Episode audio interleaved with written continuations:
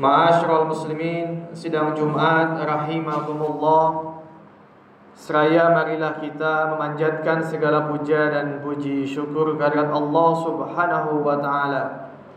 Salawat dan salam semoga Allah tetap limpah curahkan kepada nabi kita Nabi Muhammad sallallahu alaihi wasallam, kepada keluarganya, sahabatnya, tabi'in, tabi'in, tabi'in dan mudah-mudahan kepada kita selaku umatnya yang senantiasa istiqomah menjalankan ajarannya. Ma'asyiral muslimin, sidang Jumat rahimakumullah. Keberadaan Al-Qur'an dan Al-Hadis yang dibawa oleh Nabi Muhammad sallallahu alaihi wasallam bagi umat Islam adalah sebagai petunjuk di mana sifat petunjuk itu menunjukkan seperti halnya sifat penggaris itu lurus. Maka ketika kita ingin membuat garis dibantu oleh penggaris supaya garis itu tidak bengkok.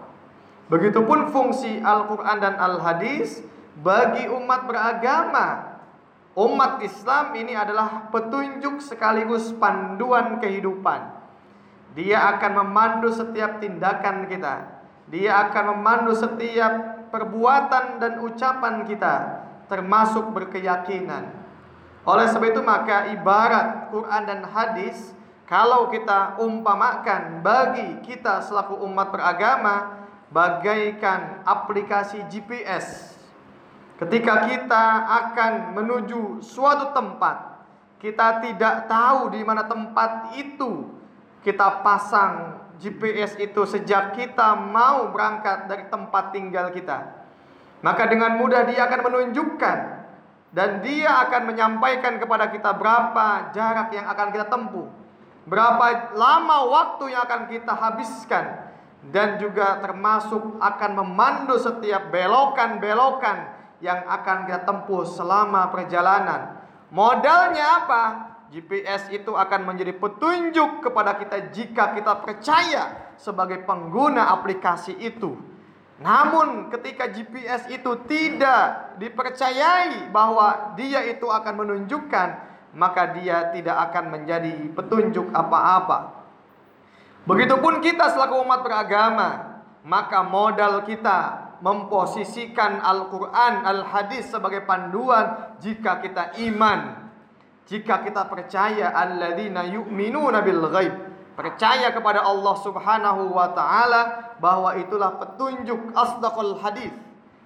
Ucapan yang paling benar, ucapan yang paling lurus dan tidak ada panduan yang lebih utama kecuali itu. Oleh sebab itu maka ketika modal seorang mukmin, seorang muslim percaya kepada informasi yang Allah sampaikan, Allah tuangkan yang 6666 ayat itu, maka dia pasti akan selamat. Namun kalau ada ragu saja, maka petunjuk itu pun juga tidak akan berfungsi semaksimal sebagaimana halnya petunjuk. Sebab Allah katakan, "Dzalikal kitabu la raiba fihi hudan lil muttaqin." Catatannya adalah la raiba, tidak boleh ada yang diragukan, maka dia akan menjadi hudan. Namun kalau diragukan, apalagi ditolak, maka posisi itu tidak akan menjadi petunjuk. Oleh sebab itu maka apa saja isi kandungan yang Allah sampaikan, yang Allah informasikan lewat Quran dan hadis, dan hadis jumlahnya sampai abad ke-500 Hijriah, itu yang ditadwin oleh para ulama hadis ada sekitar 150 ribu hadis banyaknya. Semua itulah panduan kehidupan jika kita yakini. Salah satu yang dipandu oleh Allah dan Rasulnya dalam beragama satu adalah panduan berkeyakinan, panduan beriman. Dan ini Allah sampaikan dalam ayat-ayatnya. Kenapa demikian? Sebab dulu ada orang yang ngaku iman kepada Allah. Dialah ahli kitab, kelompok Yahudi, kelompok Nasrani. Namun imannya palsu, imannya ditolak, dan Allah sampaikan apa penolakannya? Sebab mereka tidak mengakui Nabi Muhammad sebagai khatamun nabiyyin. Dia tidak mengaku Islam sebagai ajaran agama. Maka dua kalimat syahadat. Asyhadu an la ilaha illallah Muhammad Rasulullah itu menjadi two in one. Dua menjadi satu yang tidak bisa dipisahkan. Maka ketika mengaku iman saja kepada Allah dan tidak mengaku Nabi Muhammad, maka ini adalah tertolak sebagaimana ahli kitab dulu dan Allah sampaikan dalam surah Al-Baqarah ayat 139. A'udzubillahi minasyaitonir rajim. Qul atuhajjunana fillahi wa huwa rabbuna wa rabbukum walana a'maluna walakum a'malukum wa nahnu lahu mukhlisun. Katakanlah Muhammad, apakah ada hujah alasan mengapa mereka iman kepada kami? Padahal bukankah Tuhan kami dan Tuhan kalian itu sama? Ini menunjukkan bahwa ayat ini membantah jika seandainya mereka iman kepada Allah, iman kepada Taurat, iman kepada Injil, mengapa menolak kepada Al-Qur'an?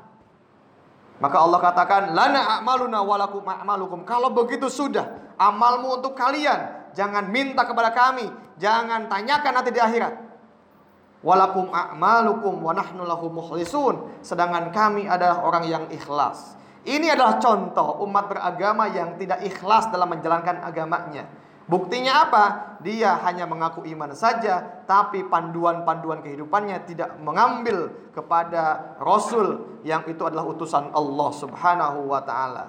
Maka, salah satu fungsi utama ayat informasi Allah dalam Quran adalah menunjukkan bagaimana tata cara beriman. Kemudian, yang disinggung juga bagaimana dulu pengakuan kelompok-kelompok kafir Quraisy Ketika ditanya wala in sa'altahum man khalaqas samawati wal ard la Allah. Orang yang menyembah Lata, Uzza, Manat, patung berhala ketika ditanya siapa Tuhan kalian, Tuhannya Allah. Namun di samping itu mereka melaksanakan keyakinannya penuh penyimpangan, penuh kedustaan, bahkan juga banyak agama-agama yang disampaikan oleh Nabi Muhammad oleh Nabi Ibrahim alaihissalam itu sudah diselewengkan Contoh misalnya ketika tawaf mereka menanggalkan pakaiannya sambil telanjang. Ketika sa'i mereka melakukan ibadah sa'i tapi di Bukit Sofa ada patung, di Bukit Marwah ada patung. Nah, inilah salah satu kesalahan dalam beragama, dalam berkeyakinan. Maka Nabi diutus untuk menetralisasi itu semua la ilaha illallah. Kemudian yang kedua, agama itu menunjukkan memandu kepada kita dalam bersikap dan bertindak. Ma'asyiral muslimin, sedang Jumat rahimakumullah. Contoh misalnya, bagi orang yang beragama yang namanya kaya miskin tidak akan masalah. Ketika kita paham bahwa kaya itu adalah amanah Allah, miskin pun juga itu adalah amanah Allah Subhanahu wa taala. Ketika sakit dan sehat itu juga tidak akan masalah. Ketika orang meyakini bahwa sakit dalam agama dipandu itu akan menghapus dosa-dosa kita. Sakit akan menginvestasikan amal kita. Namun jika tidak punya pengetahuan bahwa sakit itu akan menghapuskan dosa, maka dia akan menjadi beban ketika ditimpa musibah sakit. Dia akan frustasi ketika sakit, bahkan lebih jauhnya dia meyakini seakan-akan yang menyembuhkan adalah medis. Seakan-akan menyembuhkan obat dan juga seakan-akan menyembuhkan dokter. Begitupun juga semua aspek dalam kehidupan ini. Pasangan suami istri jika belum mendapatkan amanah anak, dia akan happy, dia akan nikmat menjalani pasangannya itu rumah tangganya sebab anak adalah amanah Allah. Jika Allah belum kasih, kenapa kita menggugat? Begitupun juga yang belum punya pasangan, yang sudah punya pasangan. Artinya, semua hidup ini bagaimana panduan yang kita yakini. Dan itulah ilmu yang mesti kita pelajari. Dan itulah ilmu agama yang akan membantu kepada kita. Maka dengan agama hidup menjadi indah. Dengan agama hidup menjadi mudah. Semua dipercayakan husnuzon kepada Allah Subhanahu wa taala. Bukankah Allah katakan alladzi 'allama bil qalam 'allamal insana ma lam ya'lam. Allah mengajar manusia sesuatu yang kita tidak ketahui. Ketika sakit Allah sedang mengajarkan kita. Ketika kita mendapatkan jabatan Allah mengajarkan kita. Ketika kita dalam kondisi yang tidak senang Allah mengajarkan kita. Ketika kita dalam kondisi duka Allah mengajarkan kita. Maka semua aspek kehidupan itulah pelajaran yang Allah sedang didikkan, Allah ujiankan kepada kita semua. Masalahnya kita bisa lulus atau tidak menghadapi ujian-ujian itu. Maka kunci jawabannya adalah kembali kepada ilmu Allah. Itulah ilmu Quran, itulah ilmu hadis, itulah ilmu-ilmu yang dituangkan oleh ulama dalam kitab-kitabnya. Maka marilah kita jangan bosan tolabul ilmi. Datangi majelis ilmu, datangi ulama, fasalu ahla dzikri in kuntum la ta'lamun. Jika tidak begitu, maka hidup kita akan dibajak oleh hawa nafsu. Hidup kita akan dikendalikan oleh musuh kita dan hidup kita akan disesatkan tidak akan sampai kepada tujuan. Hadanallahu wa ajmain. Barakallahu li wa lakum.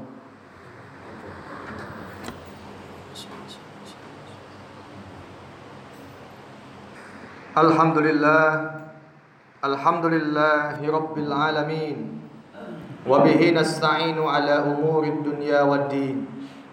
لا حول ولا قوة إلا بالله العلي العظيم. أشهد أن لا إله إلا الله وحده لا شريك له وأشهد أن محمدا عبده ورسوله لا نبي ولا رسول بعده. اللهم فصل وسلم على محمد وعلى آل محمد كما صليت على إبراهيم وعلى آل إبراهيم في العالمين إنك حميد مجيد. اللهم بارك على محمد وعلى آل محمد كما صليت على إبراهيم وعلى آل إبراهيم في العالمين إنك حميد مجيد. وقال الله تعالى في كتابه العظيم أعوذ بالله من الشيطان الرجيم. بسم الله الرحمن الرحيم يا أيها الذين آمنوا اتقوا الله حق تقاته ولا تموتن إلا وأنتم مسلمون أما بعد معاشر المسلمين sidang Jumat rahimakumullah Di khutbah yang kedua ini khatib menegaskan kembali Marilah kita bersama-sama untuk mengilmui setiap apa yang sedang kita jalani dalam kehidupan ini supaya kita bisa sampai kepada tujuan kita dengan selamat. Jika tidak diilmui maka sudah pasti setan akan masuk, merasuk bahkan membajak kepada tujuan yang tentunya ingin kita gapai. Oleh sebab itu maka ketika kita menjalani hidup ini tidak ada yang bisa menyelamatkan kecuali kita berpegang teguh kepada agama Allah. Itulah jaminan Allah dan Rasulnya. Oleh sebab itu maka marilah kita bersama-sama menutup eh, di khutbah yang kedua ini dengan bermunajat kepada Allah Subhanahu wa taala. Memohon semoga Allah senantiasa mengampuni dosa-dosa kita. Allah senantiasa menunjukkan jalan kepada kita dan Allah memudahkan setiap urusan dan langkah kita. Innallaha wa malaikatahu yusalluna 'alan nabi. Ya ayyuhalladzina amanu sallu 'alaihi wa sallimu taslima. Bismillahirrahmanirrahim. Allahumma ighfir lil muslimina wal muslimat wal mu'minina wal mu'minat al ahya'i minhum wal amwat. إنك السميع قريب مجيب الدعوات. يا قاضي الحاجات. اللهم أصلح لنا ديننا الذي هو عصمة أمرنا وأصلح لنا دنيانا التي فيها معاشنا وأصلح لنا آخرتنا التي إليها معادنا.